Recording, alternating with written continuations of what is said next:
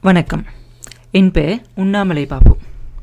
கதை அப்படிங்கிற விஷயம் எங்கள் குடும்பத்தில் இருக்கிற எல்லாருக்கும் பிடிச்ச ஒன்று இது நாள் வரையிலும் நாங்கள் கதை கேட்டு சந்தோஷப்பட்ட நேரங்களை இந்த பதிவு மூலம் உங்கள் எல்லோரோடும் பகிர்ந்துக்க விரும்புகிறோம் சரி கதை சொல்லலான்னுங்கிற முடிவு செஞ்சாச்சு.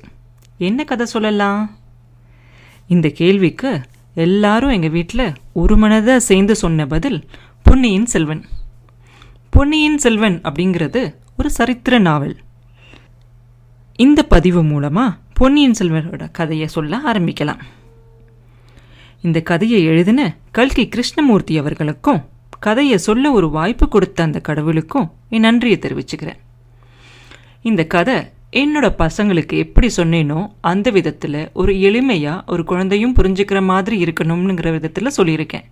இதில் ஏதாவது பிழைகளோ குறைகளோ இருந்தால் தயவுசெய்து பொறுத்துக்குமாறு கேட்டுக்கொள்கிறேன். நன்றி.